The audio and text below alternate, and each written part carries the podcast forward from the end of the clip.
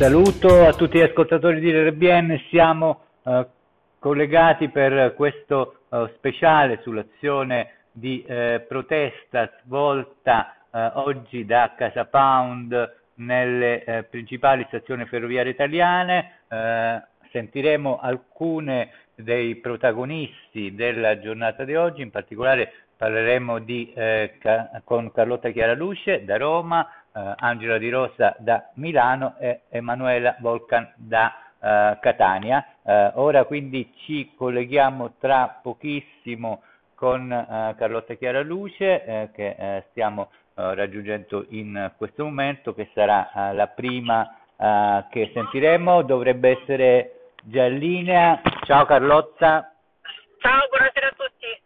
Allora, Carlotta, intanto eh, raccontiamo un po' la giornata di oggi, eh, cosa, cosa, è successo, com'è andata, eh, ecco insomma dove, dove, si è svolta esattamente a Roma la protesta. Allora è così, io infatti sono appena tornata da, da, da Roma, abbiamo fatto una manifestazione a Stazione Termini dietro Casa Pound e un po' sono state in tutta Italia delle manifestazioni in,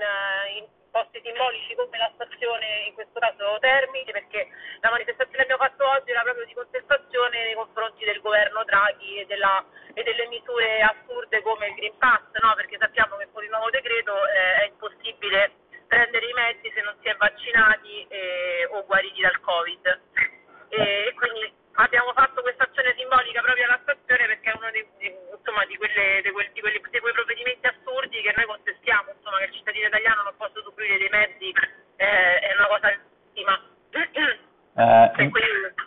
generale come, come valuti tutta l'azione eh, da parte del governo, sia questo ultimo provvedimento che quelli, quelli precedenti, c'è stata una sorta di escalation, no? come togliendo via via eh, a chi, a, chi, non aveva certificato vaccinale più libertà. Insomma, ecco, co, come valuti eh, perché secondo te l'Italia attuato una politica, eh, diciamo, delle decisioni così forti che non hanno uguali praticamente in tutto il mondo, perché poi facendo un po' il riepilogo eh, di, delle varie restrizioni, l'Italia è quella che che ha il vettaglio più ampio di restrizioni.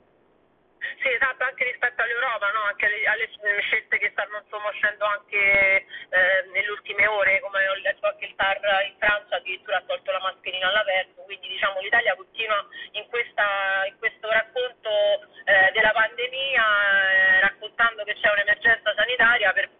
a mio avviso per, per colpire economicamente l'Italia, nel senso cioè Draghi come, come funzione ha proprio quella di affossare economicamente eh, ancora di più l'Italia, perché i provvedimenti che vengono presi, ripeto, come un super Green Pass così rafforzato, non solo danneggiano e puniscono il non vaccinato, ma di fatto non sono un incentivo neanche al turista a venire, quindi non sono, eh, sono eh, mancanze economiche che arrivano all'Italia, che si tradurranno poi in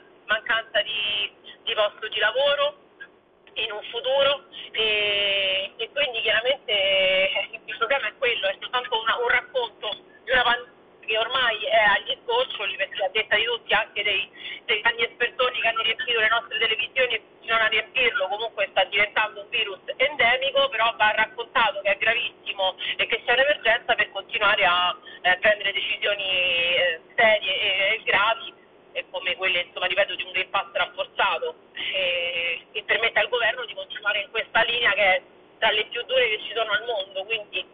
eh, questo è il dato di fatto che noi contestiamo. Uh, eh, cosa pensi in tutto ciò della, diciamo, l'atteggiamento dei due movimenti che dovevano insomma, in teoria rappresentare eh, l'area sovranista, intanto la Lega era entrata al governo diciamo, per arginare, così aveva aveva detto, insomma, eh, eventuali insomma, scivolate, eh, e invece pare che non, che non, abbia fatto niente. Ecco, secondo te perché la Lega ha questo atteggiamento, diciamo così, inerte di fronte a quello che sta succedendo?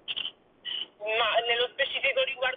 Lega, eh, chiaramente paga anche lo sforzo secondo me di un problema che c'è all'interno del partito stesso, no? c'è una guerra anche all'interno del partito volta a danneggiare comunque eh, Salvini, c'è una guerra aperta all'interno del partito e c'è chi proprio più filo Draghi e chi sta usando questa situazione per mettere ulteriormente in difficoltà Salvini. È chiaro che Salvini e il governo di, di, insomma, del, la, la, parte della Lega diciamo non è che può quando va sui social e dice ah no però per fortuna eh, per andare dal barbiere o farci i piedi eh, è sufficiente il Green Pass semplice non il rafforzato perché l'abbiamo chiesto noi. Penso che tre quarti della gente che li ha votati eh, gli sputerebbe in faccia quindi insomma non credo che che sta facendo un'ottima, eh, la, sua presenza al governo sia così fondamentale, tanto più però dico che anche l'opposizione della Meloni è assolutamente sbiadita, cioè se, se Salvini non, sta, non, è molto incisivo al governo eh, comunque un qualcosina riesce a spuntarla, anche se ripeto è poca roba, ma la Meloni mh, proprio non pervenuta, nel senso noto che anche l'ultimo mese ha completamente cambiato anche il linguaggio, prima era molto più ehm, dura e decisa, adesso fa post diciamo su altro, io più che altro vedo sui social le dichiarazioni o, o sento le interviste, come se sia un po' ammorbidita. Quindi diciamo la vera, la, la vera cosa dannosa è che manca nell'atto istituzionale una forza politica che, che sia contro lo strapotere dei Draghi, questo è il, il problema. Ah, certo, certo. Eh, ultima cosa, cosa succederà in futuro secondo te? Le elezioni del Presidente della Repubblica potrebbero costituire, diciamo, mescolare le carte potrebbe cambiare qualcosa o fino a giugno ci troveremo, almeno fino a giugno, con questo tipo di situazione? Io credo che anche qualora dovesse essere poi Draghi che va al, al colle, credo che comunque troveranno l'escamotage per mettere una persona che prosegua col, col, con questo governo. Solamente Cristiano perché cioè, il discorso è che se si va alle elezioni un sacco di gente che è seduta in Parlamento, in Parlamento non ci torna. Quindi io vedendo come si stanno tenendo con gli unghie e con i denti e come hanno fatto compromessi pur di stare seduti tutti quanti insieme in questo governo, ripeto, dei peggiori, e presumo che troveranno l'escamotage per continuare ad andare avanti e non andare a votare. Non penso che anche se Draghi va al Quirinale comunque si vada al voto prima. Eh, bene, grazie, grazie allora Carlotta, eh, buon grazie, proseguimento. Grazie a te, grazie a voi. Bene, abbiamo uh, parlato con Carlotta Chiaraluce, ora facciamo una breve pausa musicale, ci colleghiamo tra pochissimo da Milano con Angela Di Rosa. A tra poco su RBN.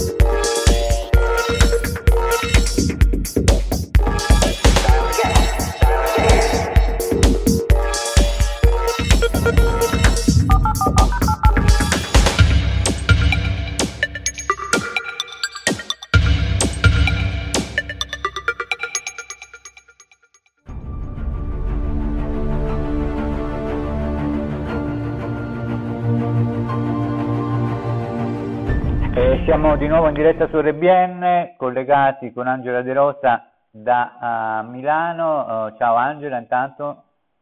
Ciao a tutti, buonasera.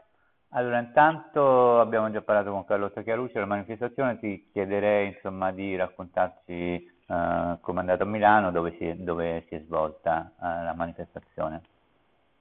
Va bene, anche a Milano eh, abbiamo appunto fatto eh, questa manifestazione contro il governo Draghi, è andata, è andata bene, abbiamo avuto riscontro anche tra i cittadini, perché ormai è abbastanza evidente un po' a tutti eh, che eh, questo governo è assolutamente incapace di gestire quella che ancora viene chiamata emergenza ma che ormai non, non lo è più, cioè il governo usa eh, lo stato di emergenza proprio per nascondere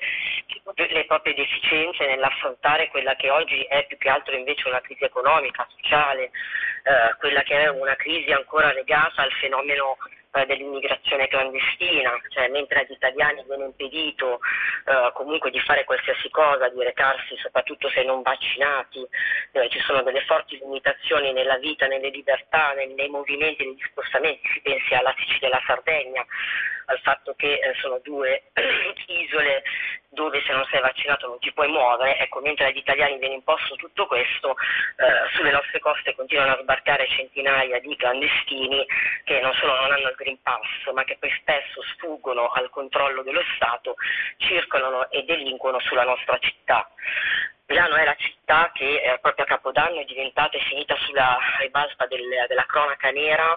mh, mm, come è capitato in tantissime altre città, eh, per dei fatti assolutamente eh, pazzeschi. La sera di Capodanno, come è successo a Colonia anni fa, eh, branchi di immigrati si sono accaniti sulle donne eh, faccio, operando nei loro confronti del, delle violenze, delle violenze sessuali. Eh, detto questo, Capodanno è eh, l'apice, è l'ultimo episodio di violenza a Milano a Milano come in tante città di tutta Italia. Sappiamo benissimo che ogni giorno eh, comunque ci sono gruppi di immigrati che fanno il bello e il cattivo tempo nelle nostre città e che eh, usano violenza non soltanto nei confronti delle donne ma anche degli uomini, cioè spesso può capitare che fermino delle coppie e massacrano magari eh, l'uomo per poter poi abusare eh, della donna. Le manifestazioni di oggi hanno avuto come luogo simbolo le stazioni perché le stazioni sono le porte principali di accesso delle nostre città, come lo sono poi magari i confini via mare e quindi abbiamo scelto eh, proprio questi luoghi eh, per rimarcare ulteriormente la necessità eh, comunque che il governo eh, si faccia garante perché si fermi eh, questa onda migratoria che eh, sta aumentando nonostante ci sia una crisi economica e sociale che si aggrava di giorno in, in giorno. Io volevo soffermarmi poi in particolare sull'ultimo decreto eh, sì. di questo governo, che è il decreto che mette il cappello eh, su una volontà di fare da parte del governo una vera e propria campagna discriminatoria, sia sanitaria eh, e una campagna anche d'odio nei confronti dei non, dei non vaccinati. Pensi che all'interno di questo, uh, di questo, decreto che è quello che impone ai cinquantenni l'obbligo vaccinale, sia per lavorare, sì. ma anche se non, se non, lavori sei obbligato comunque a vaccinarti, uh, si parla di un vaccino, di un obbligo vaccinale di prevenzione uh, del virus. Cioè come se in Italia ancora qualcuno possa credere, ed è scritto proprio così, cioè non, non me lo sto inventando io, cioè si parla di obbligo vaccinale di prevenzione al Covid,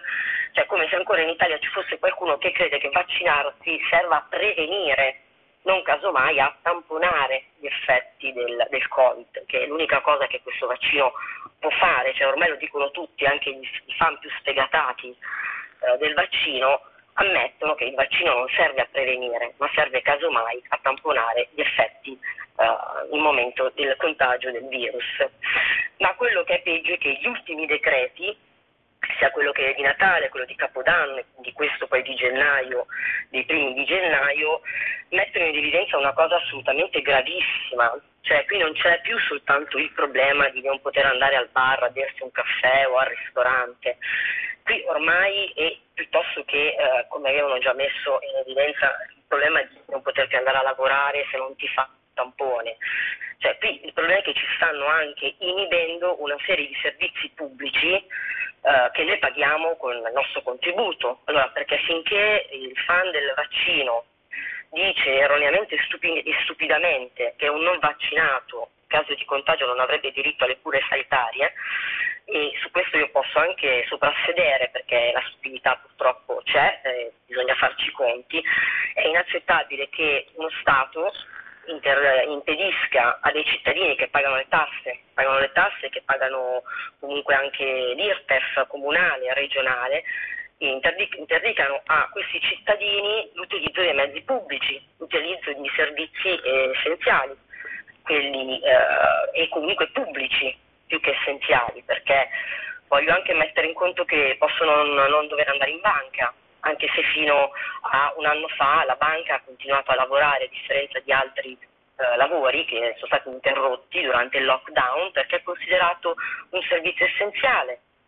Però è inconcepibile, ripeto, che uno Stato impedisca a dei cittadini che sono cittadini di questo Stato di utilizzare i mezzi, mezzi, pubblici e tutta una serie di trasporti, di, di servizi che sono servizi pubblici che paghiamo anche noi non vaccinati è assolutamente evidente che c'è una voglia da parte di tanti esponenti di questo governo veramente di fare una campagna d'odio e di discriminazione, non soltanto sanitaria ma anche di tipo sociale. L'ultima cosa brutta, per esempio, che io ho sentito da un esponente eh, eh di sinistra, eh, Bersani, cioè quella che nel caso in cui eh, ci, ci si dovesse ammalare la precedenza deve essere data a malato vaccinale, vaccinato eh, rispetto a un malato non vaccinato.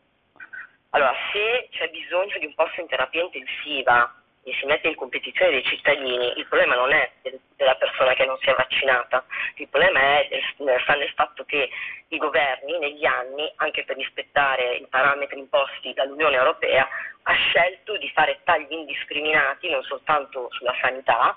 in tanti altri settori, pensiamo alla pubblica istruzione, e quindi la colpa non è di chi non si è vaccinato, che manca il posto in terapia intensiva e quindi allora bisogna curare chi eh, è vaccinato per prima, perché altrimenti tra un po' finiremo eh, che dopo i non vaccinati non si cureranno più i fumatori, non si cureranno più gli alcolizzati, non si cureranno più i drogati, non si cureranno più tutte quelle persone che hanno comunque dei comportamenti che mettono a rischio la loro salute. E questo allora è una concepibile. Il nostro è un sistema solidaristico dove le tasse di tutti servono a garantire servizi a tutti, anche a chi eh, volontariamente opera dei comportamenti che mettono a rischio la propria salute altrimenti non si parla più di Stato di diritto e allora trasformiamo completamente questo Stato in qualcos'altro. Uh, dunque Angela, parlavamo prima con, uh, anche con Carlotta uh, dell'atteggiamento nei confronti ehm, di questi provvedimenti dei partiti cosiddetti sovranisti, que- quelli insomma, che sono in Parlamento, uno al governo e uno all'opposizione. Quindi io ti chiederei eh, perché secondo te, allora intanto nella Lega eh, ha prevalso la linea di Zaia dei governatori o insomma eh, qual è il motivo perché la Lega continua ad avere questa, questo atteggiamento, diciamo, a provare sostanzialmente quasi, tut, quasi tutto con qualche piccola sfumatura ogni tanto? Ma credo che qua purtroppo la verità è che ai partiti tradizionali non interessa eh, fare una politica di ampio respiro che porti a una soluzione. È evidente che ognuno deve salvare il proprio orticello. Io credo che in questo momento, che, che se ne dica, nessun partito, neanche quello che sta, l'unico che sta all'opposizione, eh, sia interessato ad andare al voto. E quindi si cerca di dare un colpo al cerchio, un colpo alla botte, sperando che prima o poi tutto questo finisca poi ci sono partiti che hanno atteggiamenti più tiepidi, che cercano di difendere leggermente quel poco che è rimasto dei diritti e delle libertà, però è veramente molto, molto troppo tiepido. Cioè, alla fine la Lega, stando soprattutto in maggioranza, eh, avrebbe potuto fare decisamente molto di più. Poi sicuramente ha un fronte dove c'è Forza Italia, Italia Viva il PD, eh, Movimento 5 Stelle, un fronte forte eh, che eh, insomma dire è difficile da battere. Ma se eh, avesse fatto un'opposizione all'interno del, del, governo più significativa,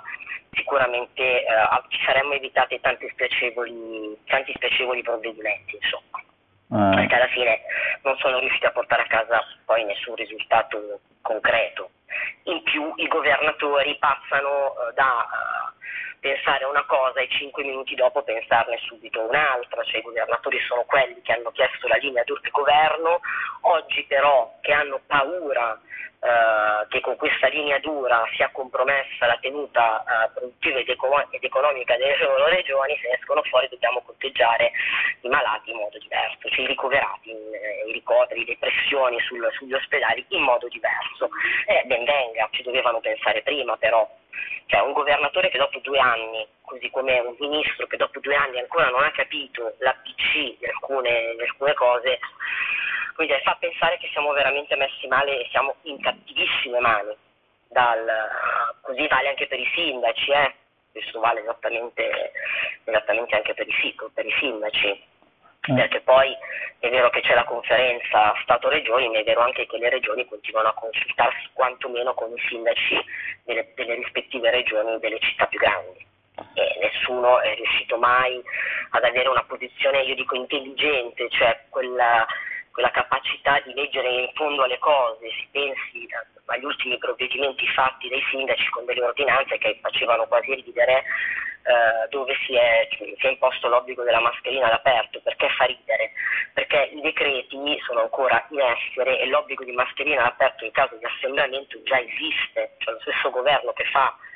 un, un decreto l'ha fatto per specificare che anche in zona bianca è obbligatoria, ma sempre soltanto in caso di assembramento, quindi il sindaco che fa l'ordinanza per un ulteriore obbligo fa ridere. No? Perché, e poi dove soltanto nelle zone centrali, perché gli assembramenti in periferia non possono esserci, cioè fuori a una farmacia in, farmacia, in periferia non può esserci una coda di persone che va per un farmaco, che va per il vaccino, che va per un tampone, quindi lì ci si può assembrare, si può non mettere la mascherina. Quindi insomma, a tutti i livelli purtroppo la classe politica si sta decisamente dimostrando inadeguata. Poi ha da, sicuramente dal, dalla sua parte eh, Fratelli d'Italia come dire, la scusante di essere all'opposizione. Mm. Mm, però eh, resta sempre il fatto che comunque anche Fratelli d'Italia sia, eh, ha dei parlamentari sia alla Camera che, che, al Senato che potrebbero fare azioni decisamente più forti per far sentire la loro voce e per cercare di fermare tutta una serie di provvedimenti che stanno mandando sotto sopra l'Italia. Um, a questo punto abbiamo tra pochissimo insomma, inizierà eh, la danza per l'elezione del Presidente della Repubblica. Eh, non... È già iniziata in realtà. Eh, sì, sì, sì, è, già, è, già, è già, iniziata. Eh, quale, questo secondo te potrebbe cambiare un po' gli scenari? C'è qualche possibilità che ci sia eh, qualche insomma, retromarcia rispetto ai provvedimenti che sono stati eh, presi fino ad ora? Insomma, co- come vedi insomma, i possibili scenari futuri? Ma guarda, io non, non, credo che le elezioni del Presidente della Repubblica influiscano, influenzino più di tanto comunque quelli, lo scenario politico nazionale in, in funzione di, questa, di quella che viene ancora chiamata emergenza sanitaria. Uh, si sta tenendo, è già cominciato da qualche giorno, il solito teatrino dove si dice tutto, non si dice niente, cioè, lo stesso Draghi si è prestato un po' come dire a questo, questo teatrino un po' triste dove tutti vorrebbero portare a casa comunque un nome che faccia comodo, ma non si pensa a uh, un buon Presidente della Repubblica, si pensa come sempre, un po' come quando si parla di legge elettorale, non si pensa alla miglior legge elettorale possibile che garantisca veramente governabilità e stabilità alla nazione. Uh, si pensa a qualcuno che garantisca il proprio orticello, cioè se pensiamo che il centrodestra sia incistato sul nome di Berlusconi, che per l'amore di Dio ha avuto anche i suoi tempi d'oro, eh, non ho per partigianeria un'opinione negativa nei suoi confronti, ma pensare di presentarlo e di proporlo come Presidente della Repubblica vuol dire non, non voler portare a casa il Presidente della Repubblica e quindi non, non, avere un interesse reale a fare il nome di una persona spendibile e che possa essere condivisa da tutti. In, al centro-sinistra vabbè, c'è proprio il buio assoluto, sono sempre i soliti nomi, le solite cariate chiamiamole così, quindi mh, mm, no, non intravedo, cioè non, non, non, so, sto neanche più di tanto seguendo in verità il dibattito perché lo trovo talmente di basso livello che non so di interessante cosa ci possa essere, al momento quantomeno. Poi speriamo che più si avvicina la data e più possa diventare serio e di livello il dibattito sulla questione, ma di sicuro non andrà ad influenzare comunque la, l'atteggiamento e i prossimi provvedimenti o una retromarcia su questi provvedimenti. Secondo me fino a fine marzo ci toccherà tenerci quello che c'è, poi si vedrà. Uh, uh, certo, ultima domanda su Milano. Milano è stata una delle città più attive eh, nei mesi scorsi sul fronte mh, delle proteste. Ora, uh, a parte diciamo, la posizione di Casa Pound, sembra che si sia un po' calmata, fermo restando che poi insomma con questo tipo di informazione non si riesce mai a capire qu- quanto insomma, le cose avvengano o meno, quanto siano allora, invece sì. Silenzi. Sì, no, c'è da dire che eh, diciamo da Natale fino ad oggi c'è stato decisamente un riflusso però ehm, mentre noi oggi manifestavamo appunto alla stazione, ehm, anche, è ripresa anche su Milano città, ma ho, ho, visto che non solo oggi, cioè non solo a Milano, oggi sono tornati in piazza eh, quelli che si chiamano generalmente i movimenti no, no Green Pass. Sì. Eh, e quindi io credo che vero che negli ultimi giorni, forse anche un po' causa il, il periodo natalizio, Uh, questo, sia stata questa battuta d'arresto, credo che adesso potrebbe invece riprendere ancora il movimento No Green Pass e in generale di uh, lotta a questo governo credo che ci siano sicuramente le condizioni, ma anche la voglia di tornare in piazza da, tante, da parte di tante persone, assolutamente. Perché come dicevo all'inizio, eh, se è vero che la lotta, cioè la battaglia no Green Pass, la lotta al governo nasce come una battaglia di nicchia di alcune persone, questa nei mesi si è allargata tantissimo a tante persone che non necessariamente non sono vaccinate. Eh, in piazza ci sono, sono scese anche tante persone che si sono vaccinate che però non credono nello strumento del Green Pass come strumento sanitario come invece ci hanno voluto far credere fino, fino ad oggi e, credono, e credono anche che il Green Pass sia uno strumento di controllo sociale al quale non ci si debba piegare. Quindi io sono convinta che tornerà ad essere Milano, come tante altre città, tornerà ad essere una, una piazza viva da, da questo punto di vista e su questo fronte. Bene, allora io ti ringrazio. Eh... Grazie, grazie a te. Grazie, grazie ad Angela De Rosa. Ora eh, solo un paio di minuti tecnici di eh, pausa e poi eh, ritorniamo in diretta con l'ultimo collegamento che è quello dalla Sicilia e eh, più precisamente da Catania. A tra poco.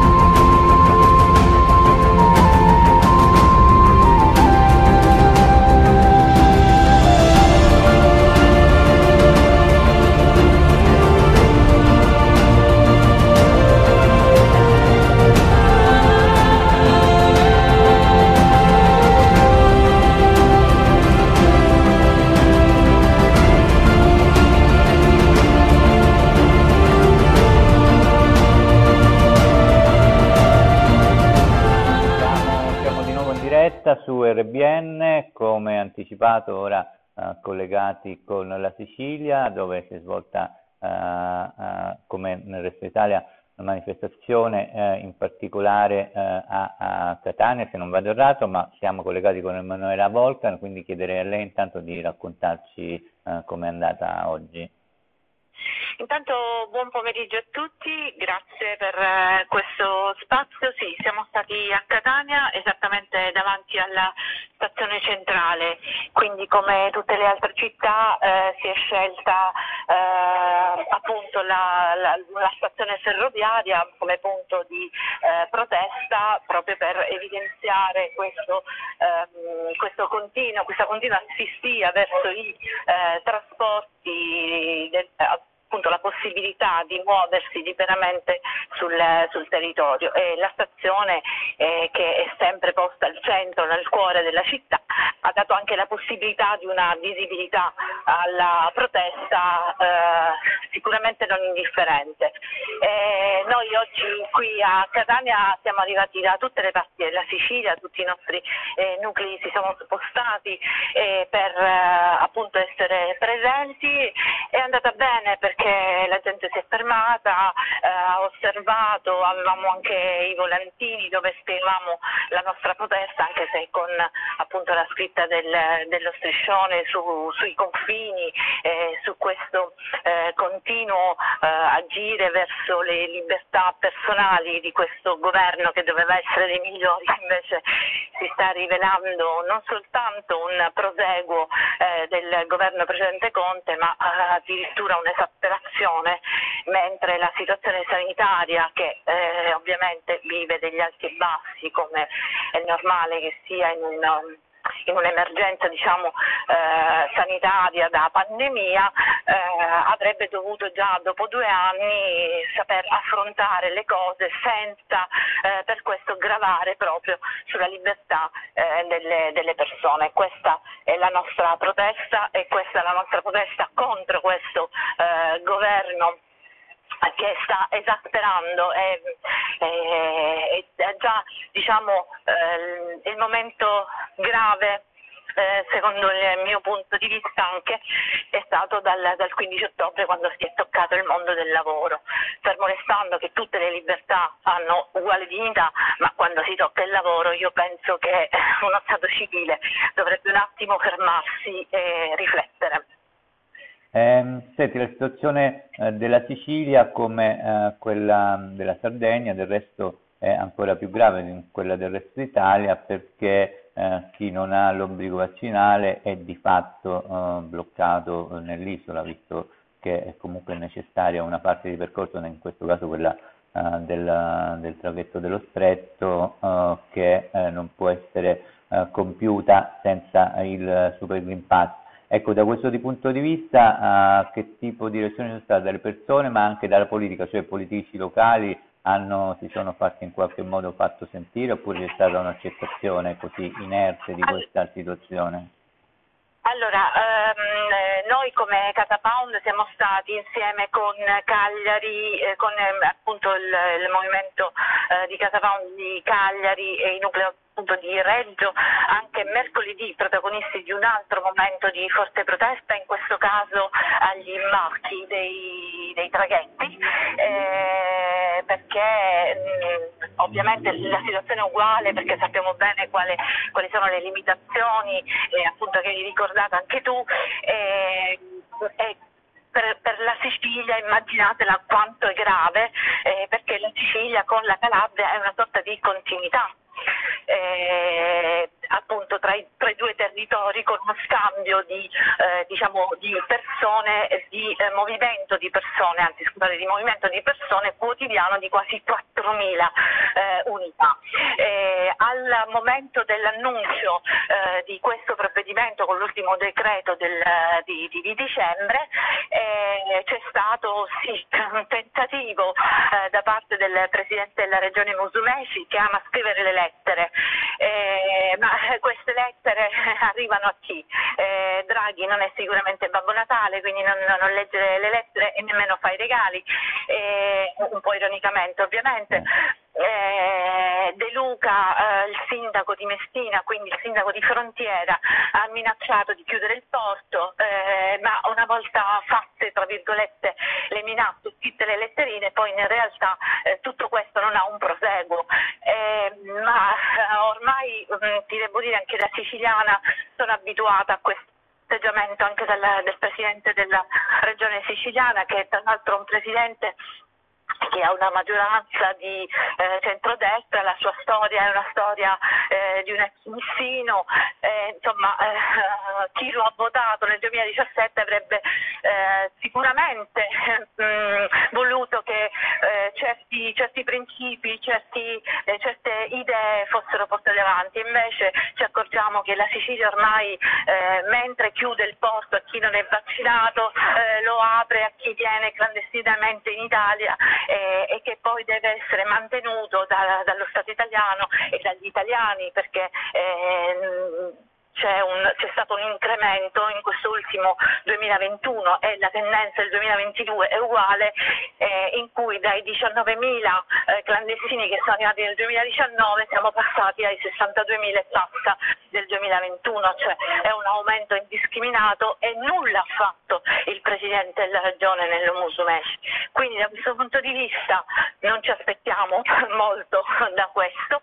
e, e quindi affidiamo alle eh, proteste, alla sensibilizzazione delle persone eh, che ci possano vedere ogni giorno in piazza, che ci possano eh, ascoltare, eh, che possano comprendere che questo problema del Green Pass non è un problema dei non vaccinati, questo problema del Green Pass è un problema che toccherà prima o dopo tutti, perché non è eh, un provvedimento che migliora la situazione sanitaria. E questo ovviamente ultimi, nelle ultime settimane lo abbiamo capito anche abbastanza bene. Non è un provvedimento che impedisce al virus di girare, questo è un provvedimento restrittivo che tenderà a controllare sempre di più le nostre vite. Quindi vaccinati, non vaccinati, ehm, dovremmo essere uniti insieme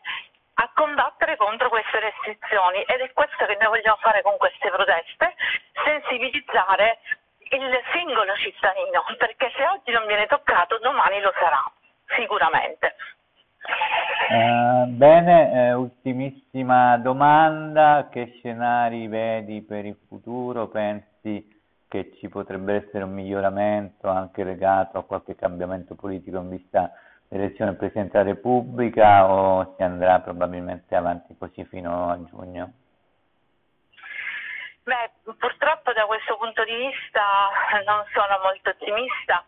ma non perché non credo nella forza della, della lotta, della battaglia e dei principi che vogliamo portare avanti, ma piuttosto perché non vedo chi eh, appunto a livello di rappresentante politico eh, possa veramente intestarsi eh, queste, queste, rivendicazioni e questa battaglia per la libertà.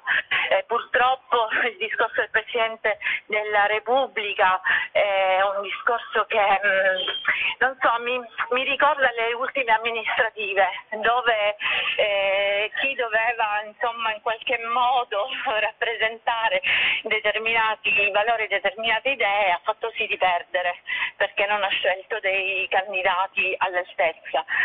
e anche la proposta che stiamo sentendo in questione mi sembra mh, mm, davvero ehm, quasi per perdere, ecco, eh, un po' per perdere, quindi non ho molte speranze da questo punto di vista e soprattutto non ne ho perché ci sono delle cose che mi fanno riflettere, nel senso che eh, se il, lo stato di emergenza è stato prorogato fino al 31 marzo del 2022, mi chiedo perché il decreto parla di Super Green Pass eh, per determinate categorie